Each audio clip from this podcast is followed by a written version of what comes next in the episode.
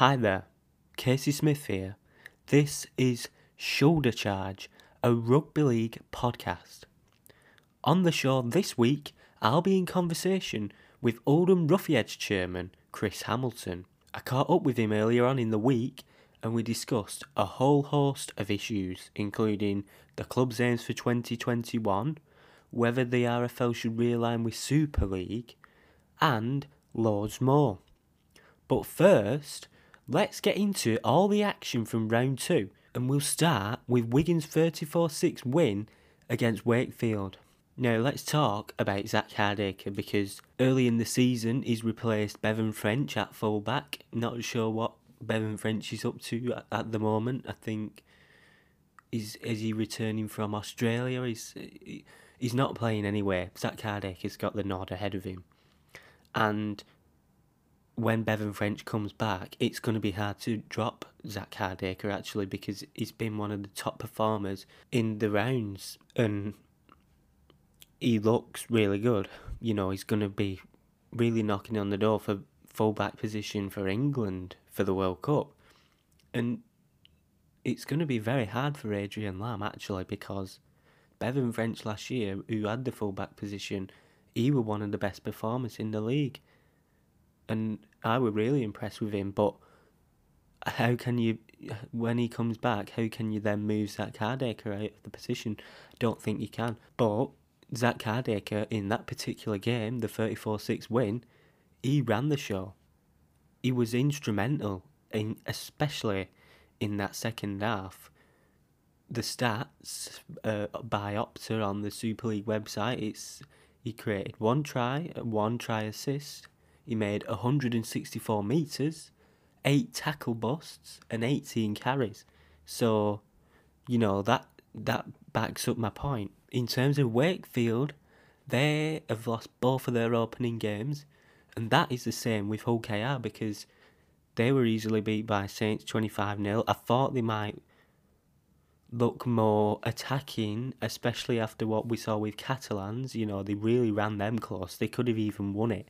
Ryan Hall was particularly on form, but Saints obviously they're a different beast. You know they're a way ahead of everybody else it seems, and have been for quite a few years. There was a few times when Hull KR had pressure on, but they never capitalised clearly because they didn't score a point. And with Wakefield and Hull KR in them two games, there were quite a few injuries. I think Tom Johnstone were lost for Wakefield. Korbin Sims was for Hull KR, and there was a couple of others as well. So, you know, when you consider the two, uh, the the next few fixtures for the two clubs, especially when they've not won, you know, is there going to be a big gap already after just a few rounds? Because Wakefield's fixtures are Catalans, Saints, Hull FC, and with Hull KR's fixtures, it's Castleford, Huddersfield, and Leeds. Obviously, the first the first one is in the Challenge Cup. Now, there's an argument for going out of the cup early and you know f- focusing on the league because it'll give you a couple of a, a few extra weeks off.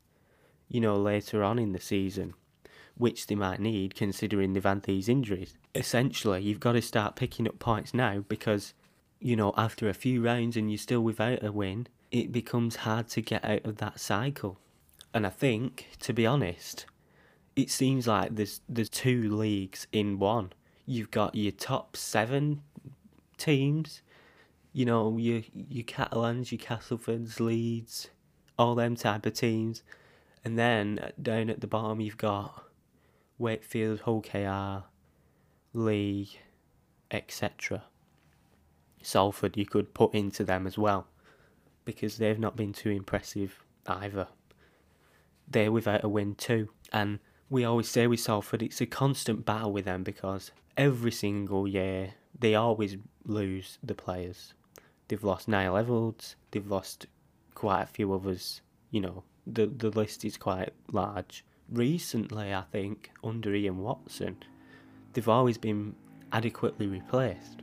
But have they this year?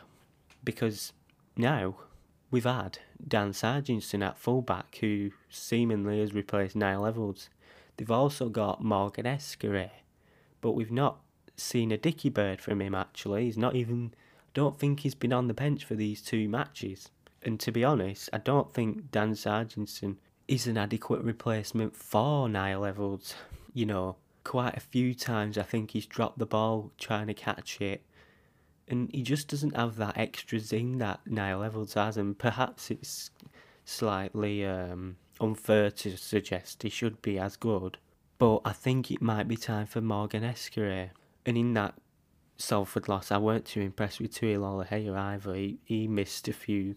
There were one where the ball was going to go out for a goal line dropout, and him and another player, they just totally missed the ball. And the Hull FC attacker, he just waltzed through, put the ball down, and it was another score for, for Hull FC. But another another player in a new fullback role, Jake Connor.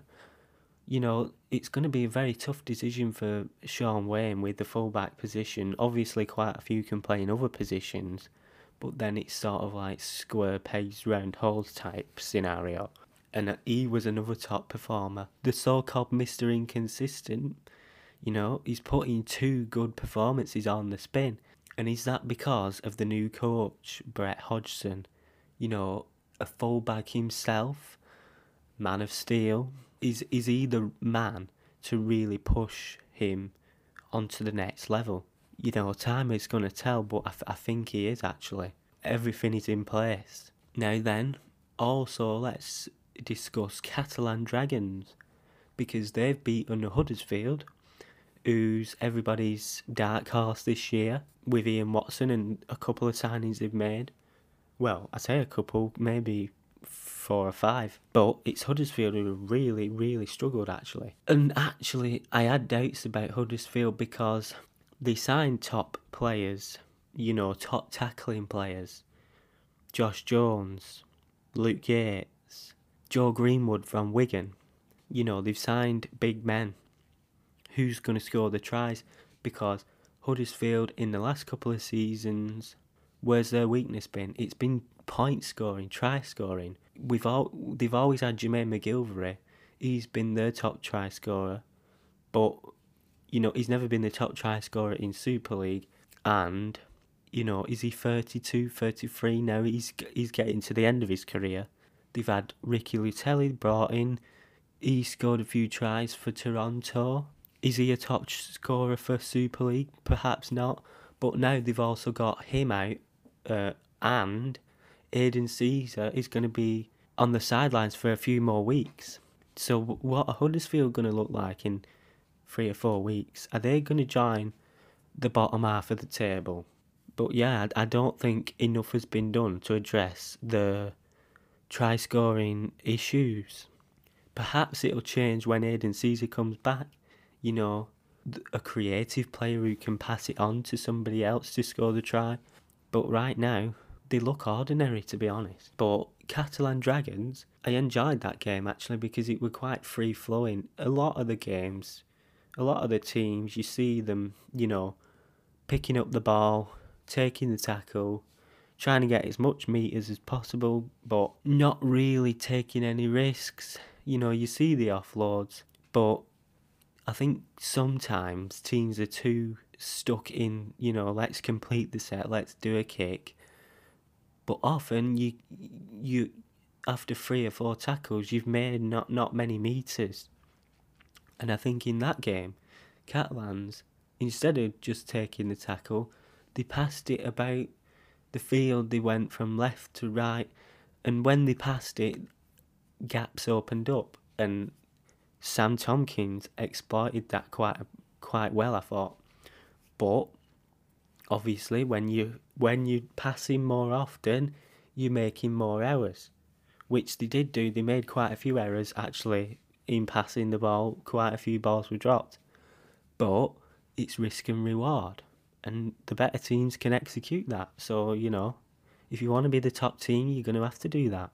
But the the biggest thing for Catalans they maintained the lead and they didn't let Huddersfield back in. And it seems they were just like the usual self. They, they got us player sin binned, as is as seems to be the case usually with uh, Catalan Dragons.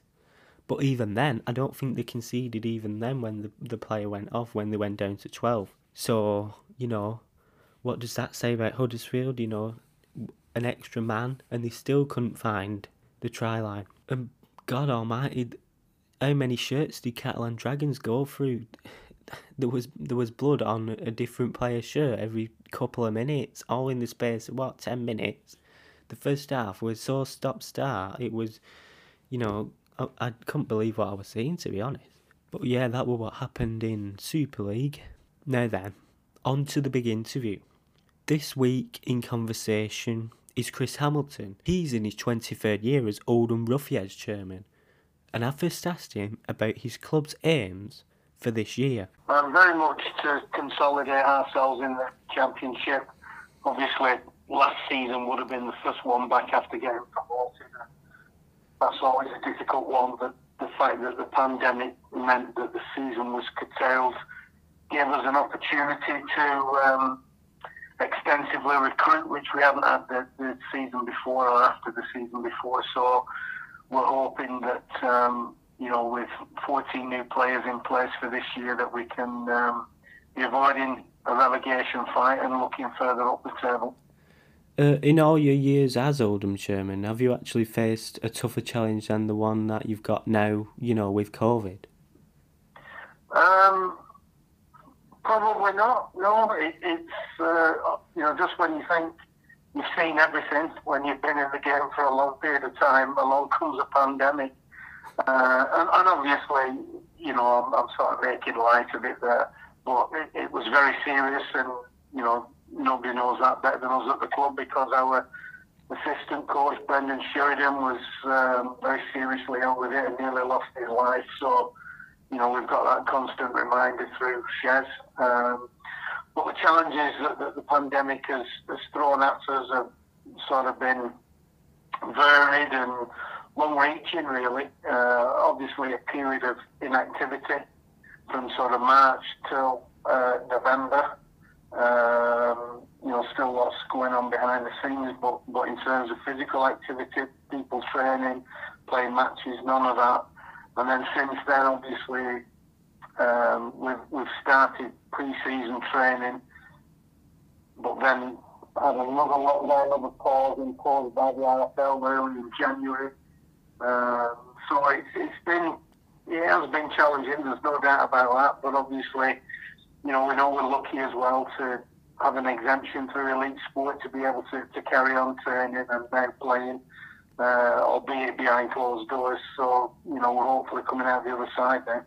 Yeah, and another bit that the pandemic has um, disrupted is obviously the community aspect to it. And yours is classed as elite, but obviously the, the community game won't be classed as elite. And, you know, clubs like yours rely on the, you know, the younger players coming through and also like academies, you know, players at the highest level who might just drop out might not make the cut. What is the situation with the grassroots and how is it gonna like affect the sport? With so there's been a year off with the young players coming through. What's the impact gonna be with that? Yeah, uh, I mean certainly the, the community game has been badly disrupted, and you know they've now got um, some timelines for, for them to, to start again, and obviously you know we're, we're hoping um, that all those players that were playing before will come back to the game. You know that it's not a case of having had a year off or the best part of a year off that they're lost to the game in any way. And you know we're we're hoping that that the game can thrive now that um, it's not far off starting again. I mean, in terms of the academies that you mentioned, obviously, you know, albeit that again they did have some disruption. Super League academies have. Uh, sort of started again now, and you know that is an important talent pool for for clubs like ours. And you know this year we've we've picked people up from from Wigan, from Warrington, etc. Um, and the community game we've just recently signed Joe Hartley from Oldham St. So you know you're quite right to point out that that it is um, important for clubs like us to have those feeder pools for players that, that hopefully can go on to, to bigger and better things. So the sooner the whole game you know, whether it be community level, academies, um, etc., can get back to, to normality, training and playing, then the sooner that'll be better for everybody. Yeah. Back in August, I think I read that you'd have about a haul of uh, £27,000 because of reduced central distribution, and obviously, no doubt, you've lost out because of COVID. How do you address that going forward? Um, well, it's, a, it's one of the major challenges that COVID's presented. I mean, that, that £27,000 shortfall in central distributions doesn't take into account, you know, the, the, the loss of income from um, season tickets where people haven't renewed and through uh, gate receipts for matches played behind closed doors where we still have the same costs in, in terms of the players, the, the rental of the ground, stewarding, etc., and indeed increased costs because of all the COVID measures that we we need to put in place. So, you know, 20, 27k is, is just one aspect of the loss of income. There, there will be more, and you know, we've been looking in, in so much as um, last year, a, a, lot of our season ticket holders donated the, the, balance of the season tickets to the club to, to help us through the, the, the difficult times, um, and that has, you know, been a fantastic gesture by by them. Same with our sponsors, um, CDX Security, and all the others. All did the same. Uh, didn't ask for any money back, and have stuck with us through this year as well. So, you know, that that's been really good. But the you know, there is no doubt about it that, you know, no crowds, increased costs, reduced central uh, distributions are making it very tough financially. And the RFL have they, they secured the government loan, you know, to deal with the uh, pandemic. If a club did fall into like serious financial issues, you know, facing administration and whatnot, would that would they be protected? Would they be able to survive, you know, with their loan? Um, well, there, there are a whole host of rules and regulations and guidelines and protocols again around that government money, which obviously the, the RFL has just secured some additional funding, which has been uh, announced today, um, because obviously lockdown has gone on later than what was initially uh, expected. Um, but I think it's fair to say that uh, most clubs will be hoping to to take advantage of uh, any funding that is available, and we're just still waiting now for final guidance and uh, terms and conditions on those loan monies, so uh, clubs can make a decision whether they're going to apply for any or not. When fans are allowed back in, in terms of uh, numbers, attendances for your club, are you looking at similar numbers before? Uh, the pandemic hit, or is it, uh, do you think there's going to be some people who might be like you know wary of going back into crowds and things? Do you think it? What do you think the numbers will be? Um, well, obviously we've got the guidelines as set out by the government at the moment, which uh, um, Bower Fold, where we play our home matches, would mean a capacity of around about 1,300, um, which for normal games, you know, would, would enable us to, to get um, people in and socially distanced, etc. Um, it is still up in the air because obviously, you know, we're waiting to see as as lockdown eases what effect that has on infection rates and things like that. But hopefully, um, the rules that are in place will, uh, if anything, be relaxed the other way so that you know clubs can can get more people in. Um, but I do think that the point you make is a valid one.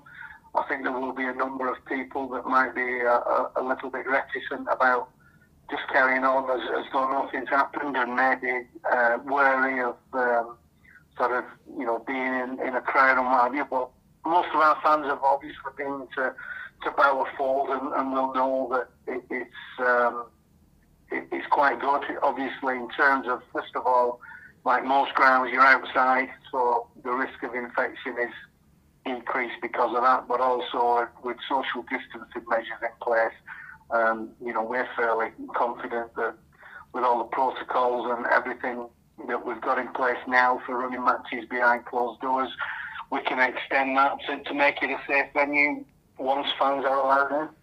And you've played at numerous different stadiums over the years, and now you're currently in Stalybridge.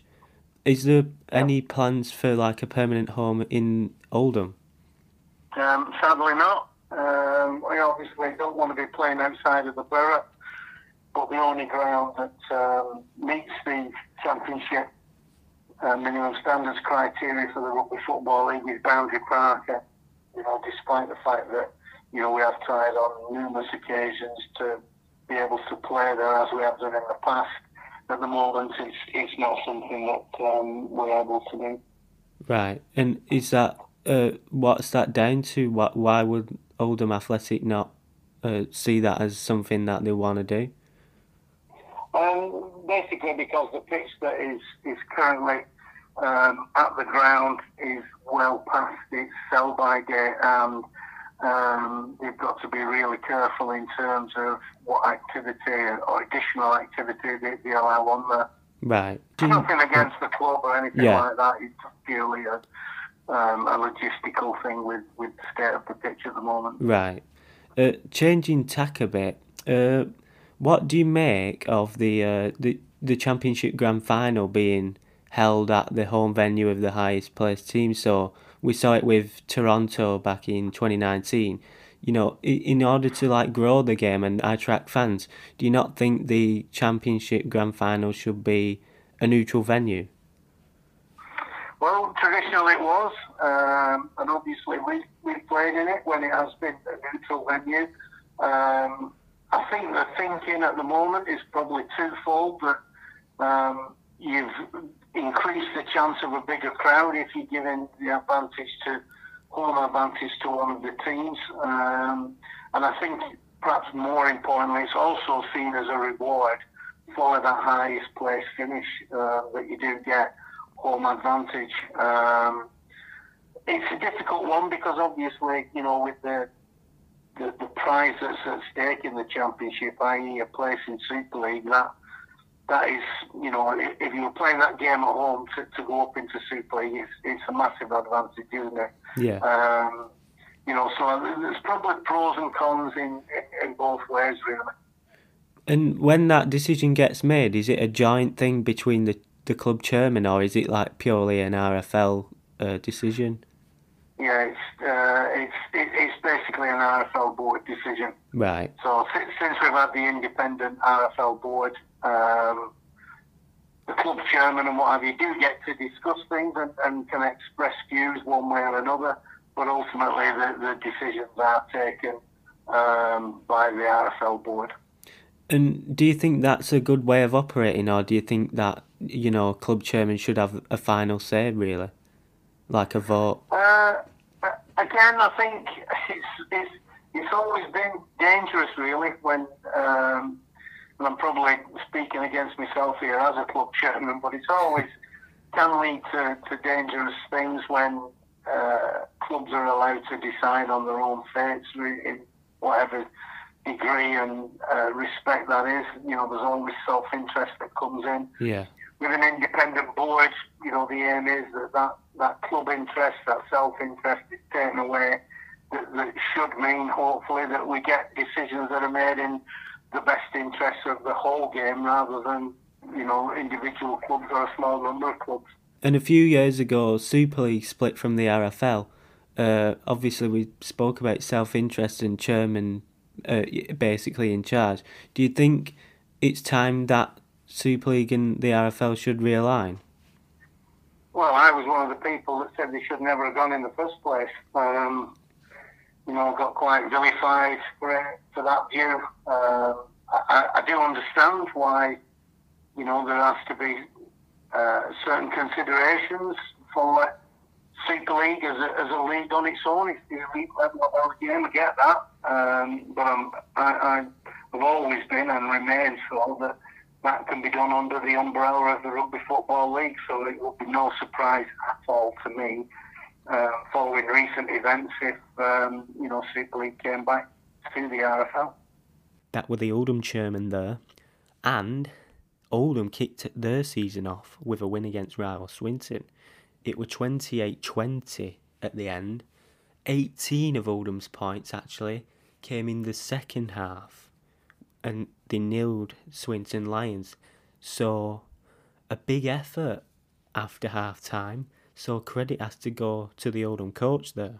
And Oldham, obviously, they've got a couple of weeks off because they went out, ironically, to Swinton in the Challenge Cup. So their next fixture is Batley Bulldogs.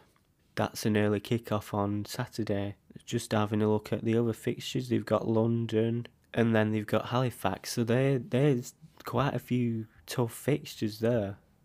But let's talk more championship because I'm sure you may have seen on Sunday there was an absolute mauling in the championship. And on the end of it were Bradford. They got absolutely battered by Sheffield Eagles. Many people did not see that coming. You know, everyone, oh, tight game. Not at all. 28 0 it was at half time. I don't think Sheffield made one error.